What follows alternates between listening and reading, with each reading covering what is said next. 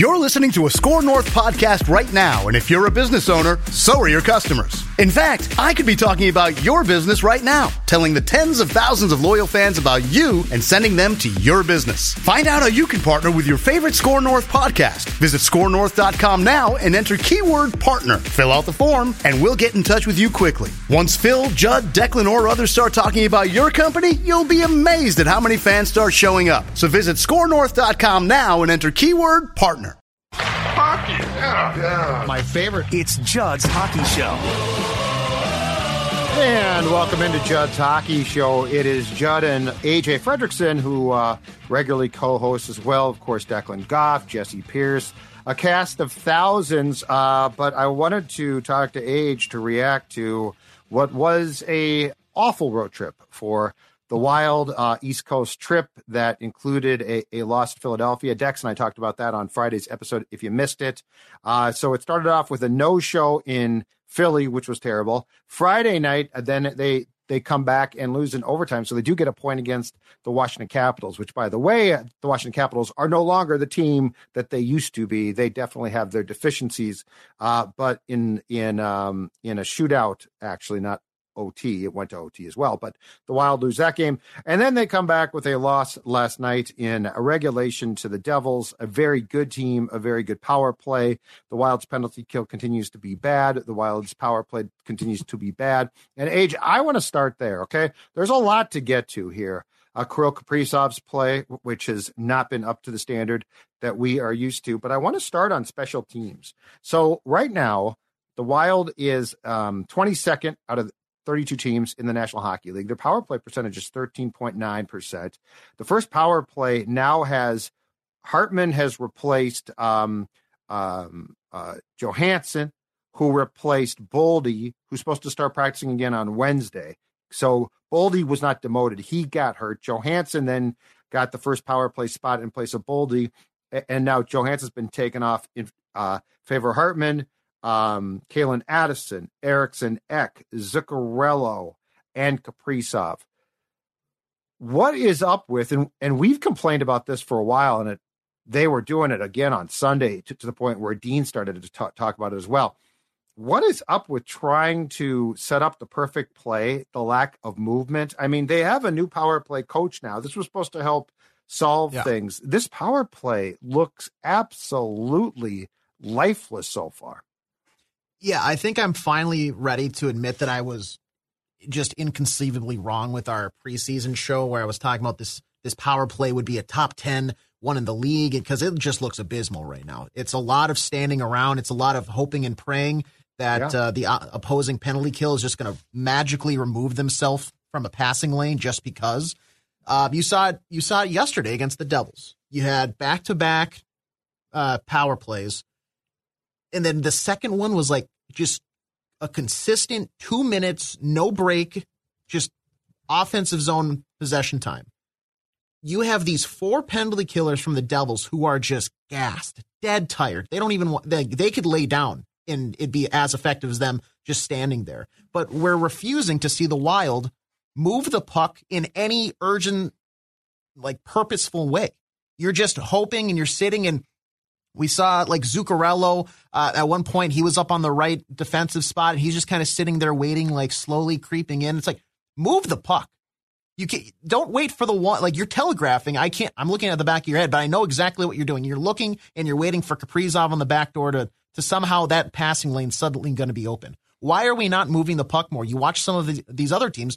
You watch the Devils. They scored, and they make it look easy at times. It's quick oh, movement, tic tac toe. It's it's beautiful to watch. Absolutely, yeah. And it's something that I'm sure Devils fans love and appreciate watching because they they go to the power play with even a sliver of hope that hey, we're going to make something happen. It's getting mm-hmm. to the point for the Wild where just take off the two minutes because they're not going to do anything, and that takes away any chance of a shorthanded break the other way for whoever's killing the penalty. So um, it's I don't know what's what needs to happen here, Judd, other than to just get in the room and have a like a heart to heart conversation, saying, guys, this is terrible. We need to fix it, and you actually have to like work when you're out there because at this point, I'm not I'm not going to say you should uh, throw everybody off the side and like totally shake things up because the, the the people that are on the power play probably should be on the power play given their their skill set.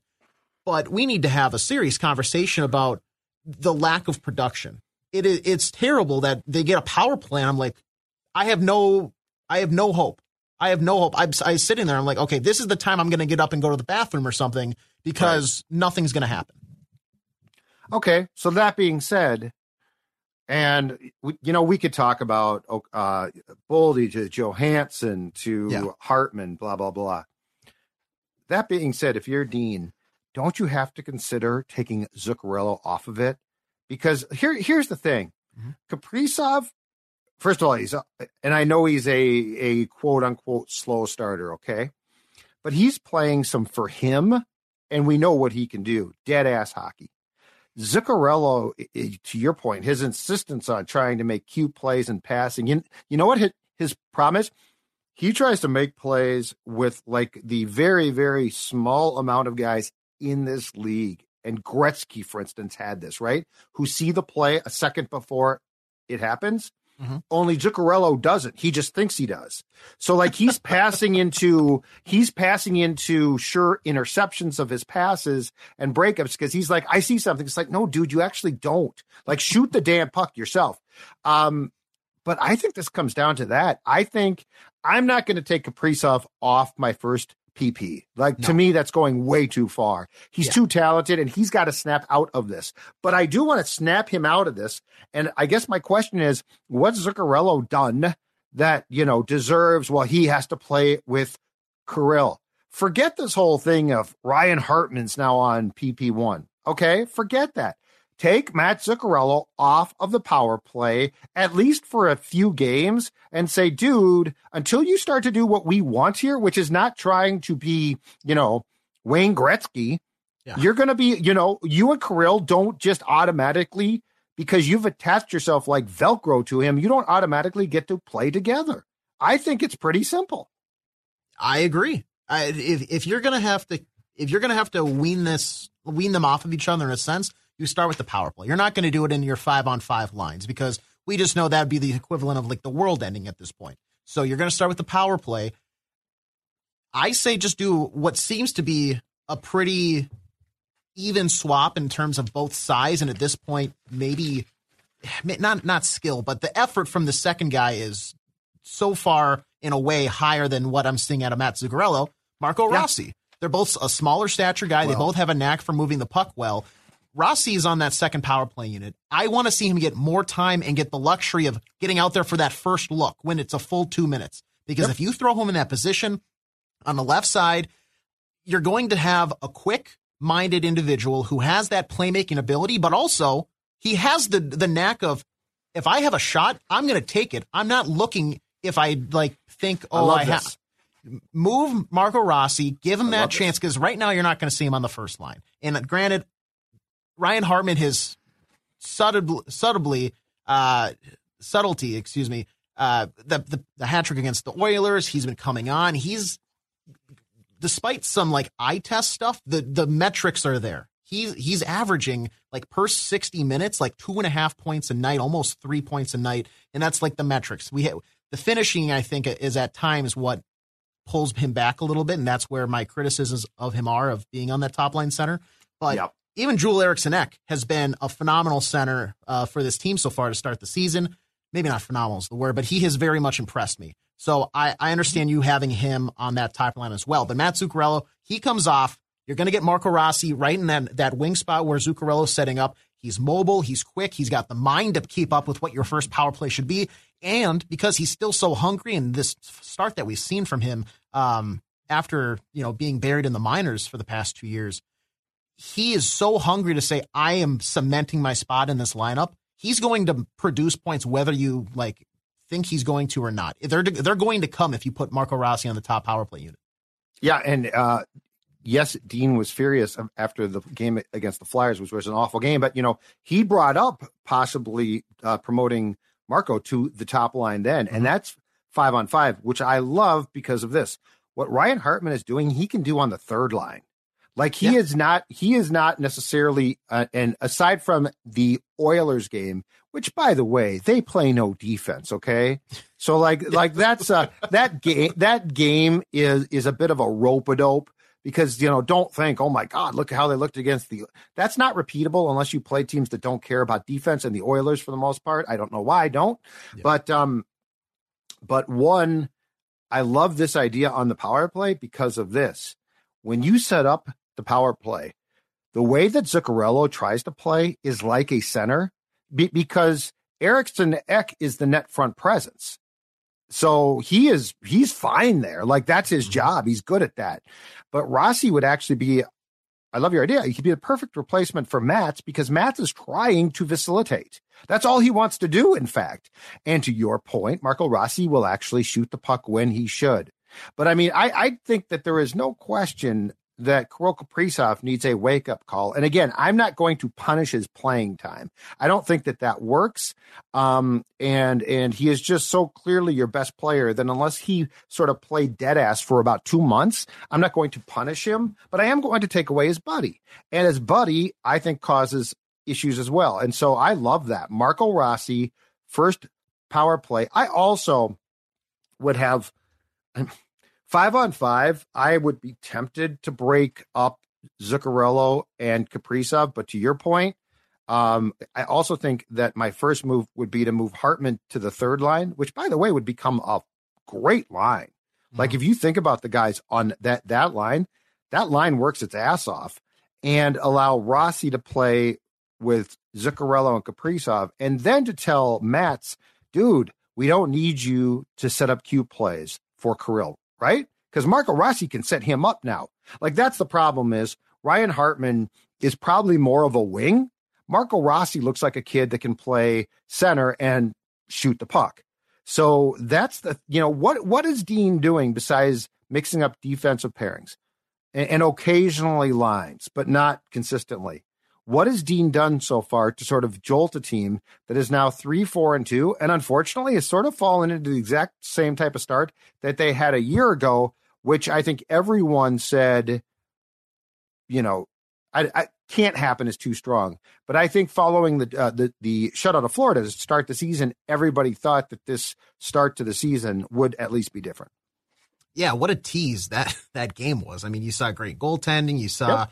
Uh, the offense come through. Defensively, they look solid.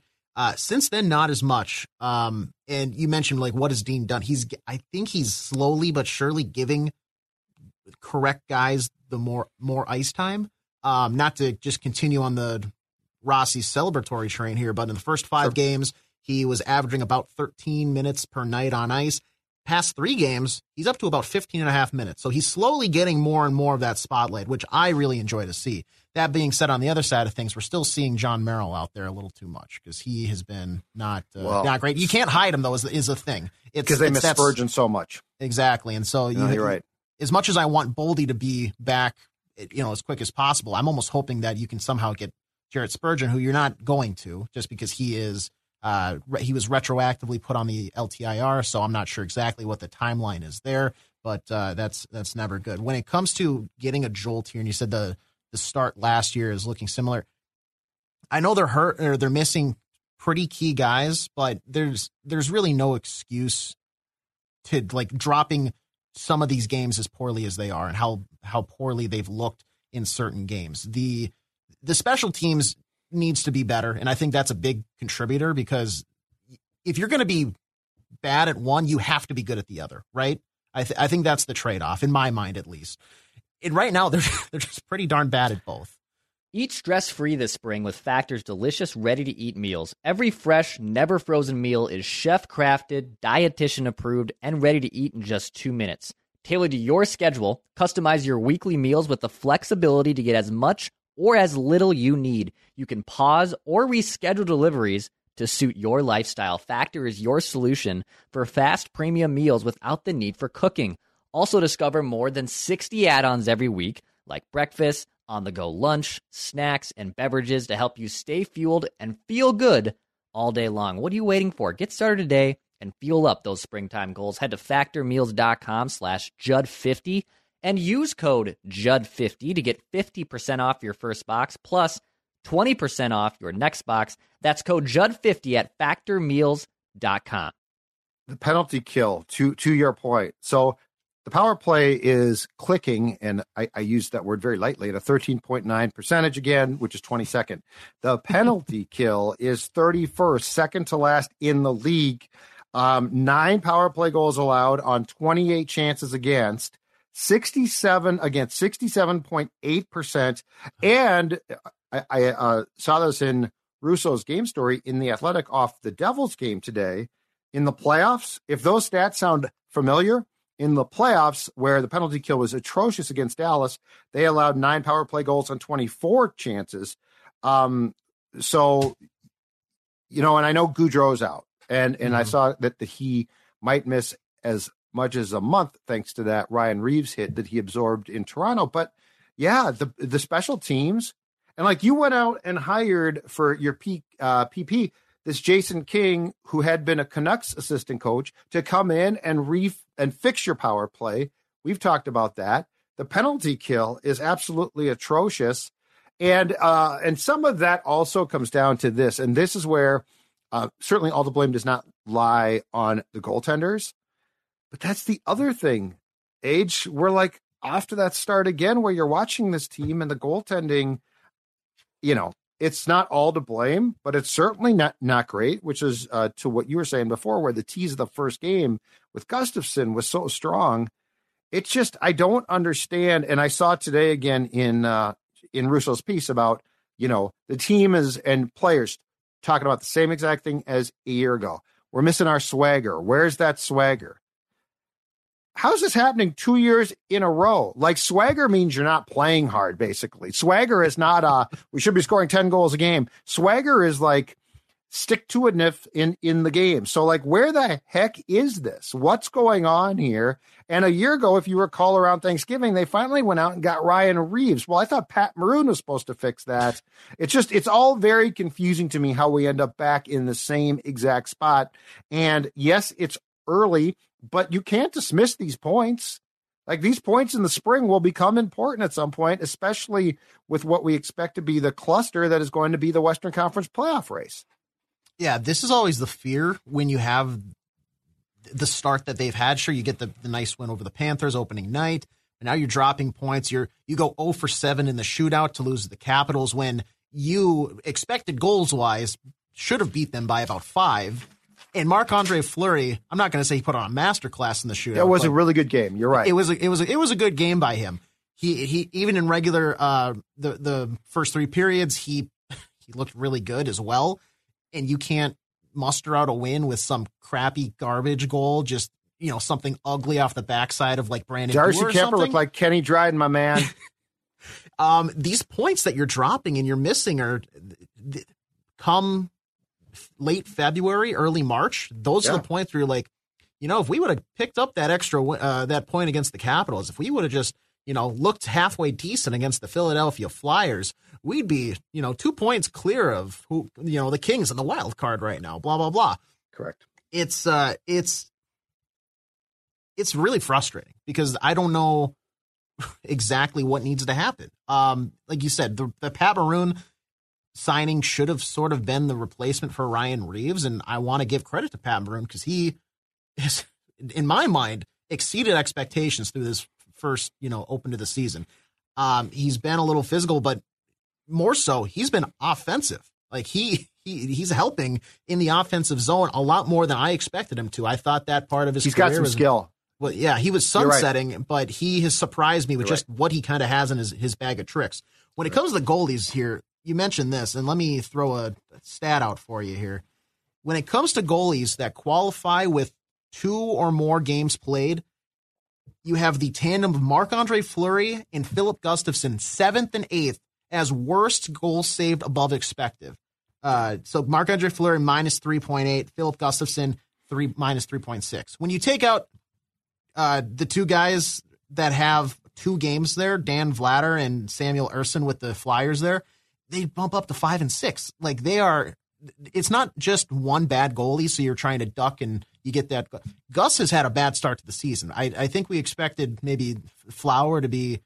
I'm not going to say he's in his farewell tour and he's packing it in, but he has not had a, a, a few good performances other than the the shutout that he had up in, in Montreal. So it's uh it, it's tough to have two bad goalies. I'm not going to say two bad goalies, but two goalies performing under what they're expected to. Plus, you're missing one of your top def- uh, your top defensemen it's and then on top of that, when you need goals, your power play is not doing anything. You said clicking at thirteen percent for them. Yeah, know, maybe that is clicking. If yeah. we get up to fifteen percent, watch out! I'm going to get excited. Yeah, yeah. Um, no, I mean it's, it's yes. Yeah, it's it, it just everything that is not going right is not going right. They're they're actively working against themselves. It seems like at times because they're not able to pick up the slack where they should be picking up the slack, and it's it's really hard to win hockey games, especially against halfway to somewhat above average teams, let alone the Devils. You're not going to beat them if you're not able to do anything on the special teams and your goalie's not able to, you know, make one of those saves that's like, wow, that's, you know, that's a that's a huge uh, stop. You're missing out on a lot of these chances. Uh, one thing I mentioned earlier in the show here is the the finishing ability of Ryan Hartman at times. There was a chance on the back door. All you have to do is just get the puck up an inch or two off the ice, and he's not able to even find the find the cage. Like you're putting it wide from a stick lengths out. There yeah. there there are times where I'm just astonished sitting on my couch watching where I'm like, I feel like other teams aren't going through this, and maybe it's just I mean I feel like I watch a lot of hockey, but when you have your top line guys not converting on specific blatant wide open chances like that, they come back to haunt you, and that's when you lose the, uh, to the Capitals in a shootout. That's when you lose uh, to the Flyers on the road. And granted, you know they lost they lost four to three. They made it a game late, but I don't know. At any time, I felt like they were in firm control, other than maybe opening the second period when they when they scored that first goal. But then you know, a matter of two minutes later, Right. They get they scored on on the power play, and then it's a back to back goal. I'm like, okay, well now it's like yeah. an avalanche. And Jake Middleton should not have to score the four to three goal.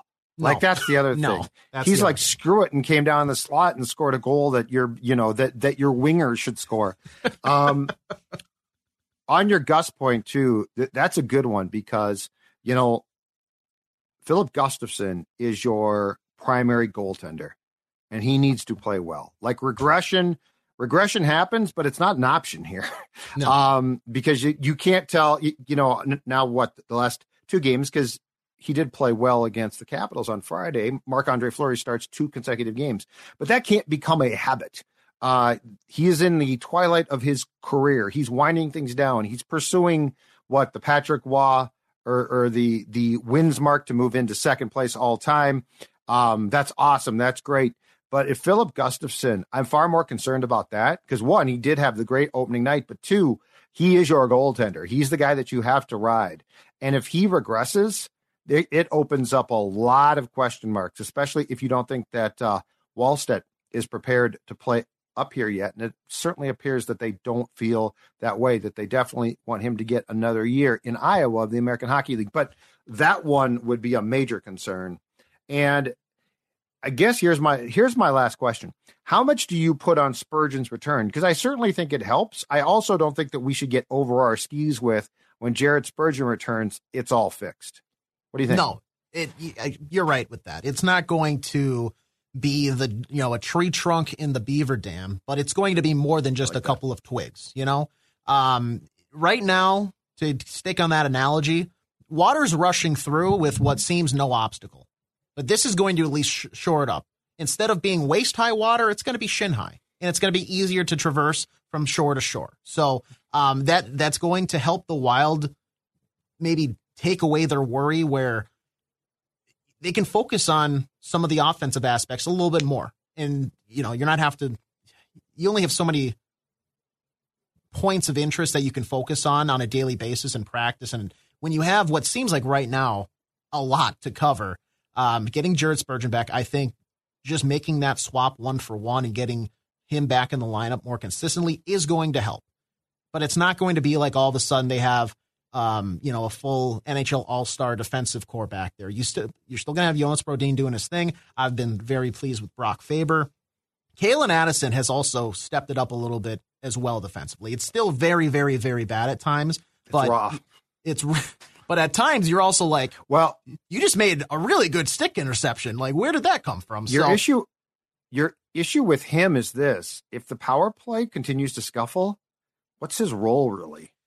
and that's that's where I'm nervous about too, because I had that thought yesterday. Was he he made like one or two stops very late where they were trying to protect the empty net, and you know he saved a, what was would have been a dagger.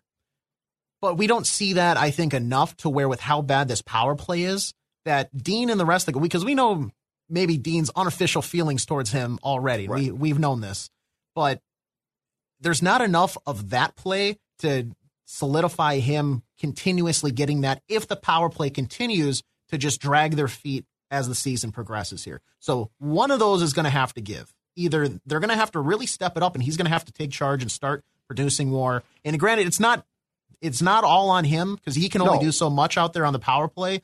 But for a guy whose whole role and embodiment of NHL hockey is I am the power play quarterback, it needs to step up a little bit. So, I as a Calen Addison fan club guy, I really need I really need that to start kicking in because otherwise, I'm nervous that he's going to be up in the press box having hot dogs with the rest of us. Yeah, if this does not improve, I think when Spurgeon co- comes back, and, and I know that, that we we could talk about Merrill and the third pairings. We could certainly discuss that, uh, but I have a feeling that that it wouldn't be surprising to see a different quarterback on the power play, and Calen is going to be sitting by us eating popcorn. I wish we had better news, but ladies and gentlemen, we talk about the facts here on JHS, and the facts are the Wild is right now playing some lousy hockey. Back with Declan and Jesse Pierce on Wednesday for another JHS. Age great stuff. As always, we'll talk to you soon as well. Thanks for watching.